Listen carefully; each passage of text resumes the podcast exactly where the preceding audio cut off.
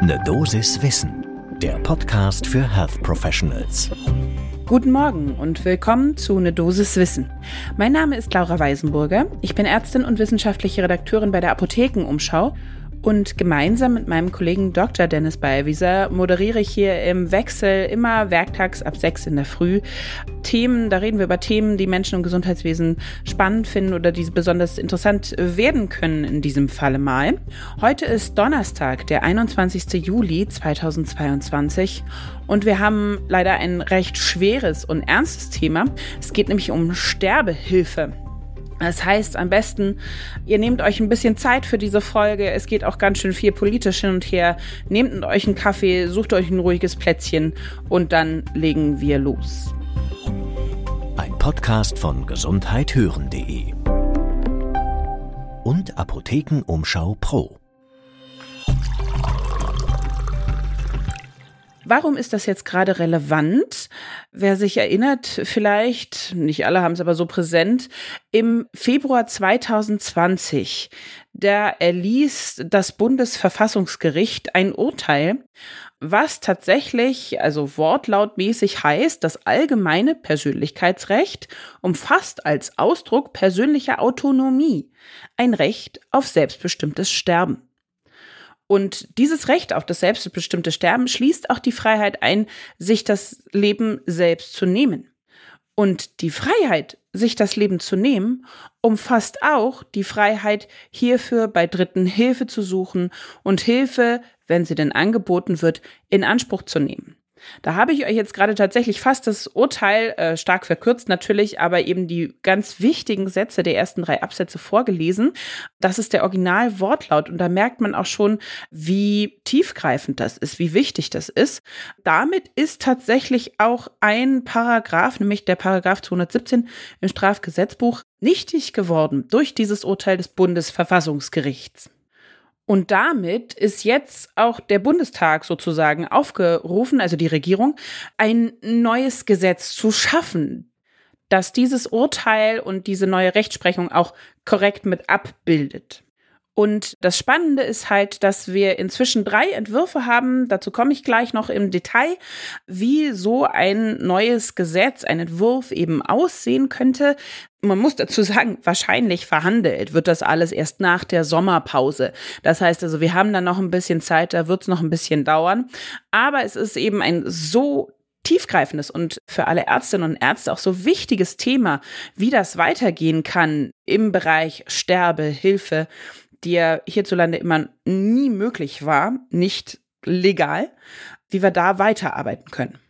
Man muss allerdings auch dazu sagen, Praktisch hat sich erstmal nichts geändert. Also wenn man da jetzt beim Bundestag nachschaut, ihr findet auch sämtliche Quellen, alle Urteile, auf die ich mich jetzt berufe und so weiter, alle Aussagen findet ihr natürlich wie immer in unseren Show Notes zu dieser Folge. Genau, und wenn man da jetzt also beim Bundestag nachschaut, dann wurde da tatsächlich keiner der bis September 2021 beim BfArM, also beim Bundesinstitut für Arzneimittel und Medizinprodukte, gestellten Anträge auf Erwerb eines zum Tode führenden Betäubungsmittels, wie das so schön heißt, keiner dieser Anträge wurde bewilligt. Das heißt also, da hat sich jetzt auch gar nicht so wahnsinnig viel getan. Es gibt natürlich Organisationen und Vereine, die jetzt wiederum besser legal arbeiten können. Dazu komme ich später auch nochmal. Aber wir müssen jetzt eben erstmal durch ein vernünftiges Gesetz diese große Unsicherheit, die eben durch jetzt auch diese Grauzone, die sich plötzlich gebildet hat, bekämpfen durch vernünftige, klare Regeln und Gesetze. Und damit kommen wir jetzt auch gleich weiter zu den unterschiedlichen äh, Gesetzesentwürfen, die vorgelegt wurden. Drei Stück sind es insgesamt. Der erste stammt aus einem Zusammenschluss, äh, wortführend sind da Katrin Helling-Pla von der FDP und Petra Sittke von der Linken und sowie Teile der SPD, Linken und FDP. Der ist relativ liberal und das ist der liberalste Entwurf eigentlich.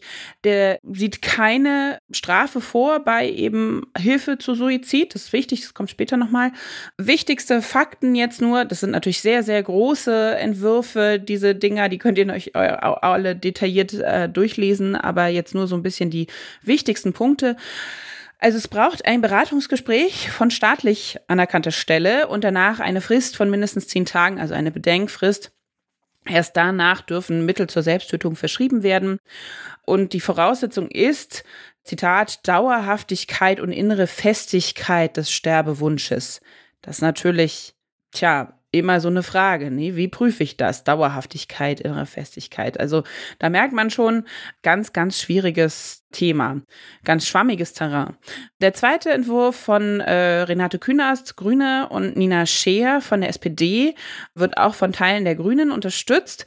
Äh, sieht das Ganze ein bisschen strenger. Hier müssen zwei ÄrztInnen im Abstand von mindestens zwei Wochen unabhängig den Sterbewunsch bezeugen.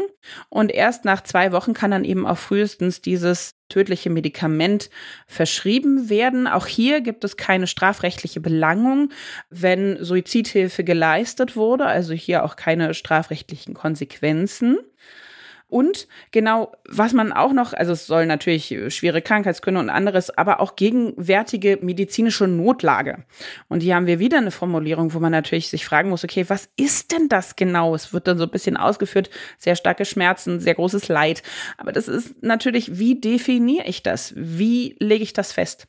Bei diesem Entwurf ist es allerdings wichtig, der Suizid muss hier von den Personen selbst vollzogen werden. Das heißt also, es kann eine Begleitung, eine ärztliche Begleitung geben und Unterstützung, aber die Selbsttötung wird selbst vollzogen.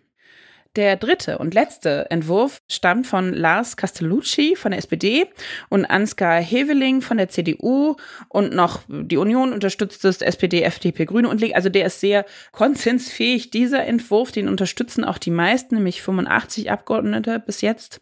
Und er ist gleichzeitig der strengste Entwurf für das Gesetz, denn tatsächlich dann bleibt die Sterbehilfe weiter im Strafgesetzbuch, die wird neu geregelt, aber es soll grundsätzlich wieder strafbar gemacht werden. Ähm, es sollen auch erneut bis zu drei Jahre Haft als Strafe gelten. Und der Fokus ist auch ein bisschen anders. Er liegt nämlich auf der Suizidprävention. Aber wann kann es eben nicht strafbar sein? Also es sieht natürlich einen Ausschluss vor. Und zwar, wenn die Sterbewilligen, volljährig müssen die in diesem Falle auf jeden Fall sein, das steht bei den anderen nicht so explizit dabei, zwei Untersuchungen hatten durch einen an der Selbsttötung, ganz wichtig, nicht beteiligten Facharzt, Fachärztin für Psychiatrie, Psychotherapie im Abstand von mindestens drei Monaten. Also ihr merkt auch, das ist der strengste, da ist die größte Bedenkzeit, die da automatisch eingebaut ist. Und dann braucht es noch eine weitere Pflichtberatung durch einen weiteren Arzt oder Ärztin, Psychotherapeuten und oder eine Beratungsstelle. Also sehr, sehr viel Beratung, sehr viel Bedenkzeit.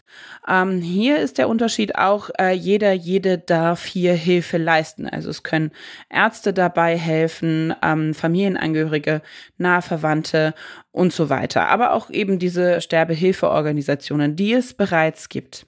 Wie gesagt, alle Entwürfe kann man sich in Ruhe nochmal beim Bundestag anschauen in ganzer Länge. Das waren jetzt hier bloß kürzeste Auszüge. Und wir haben wie immer auch bei Expertinnen und Experten nachgefragt, wie sie das einschätzen, wie sie diese Entwürfe sehen.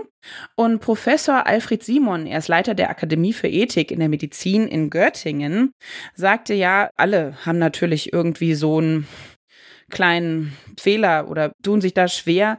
Also er betont auch eben beim Entwurf von Künast und Scheer, äh, es ist nicht eindeutig, was ist denn das, die medizinische Notlage, ja, also diese Definition, da müssen wir irgendwie noch besser werden.